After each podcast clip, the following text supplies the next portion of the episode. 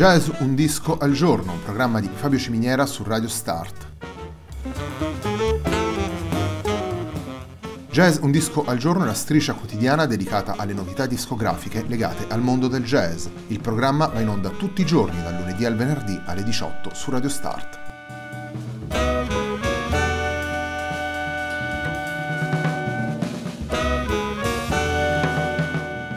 Per ascoltare Jazz un disco al giorno e tutti i programmi di Radio Start ci sono diverse opzioni. Si può andare sul sito radiostart.it, si può utilizzare il player disponibile sulla pagina Facebook di Radio Start, oppure si può utilizzare l'app gratuita TuneIn che gira sia sui dispositivi Android che Apple.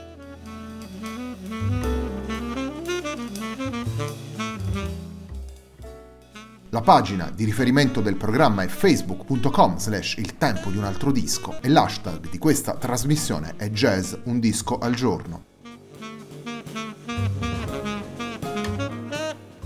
La sigla che accompagna tutte le puntate di Jazz un disco al giorno è Ackerblatt di Marco Di Battista.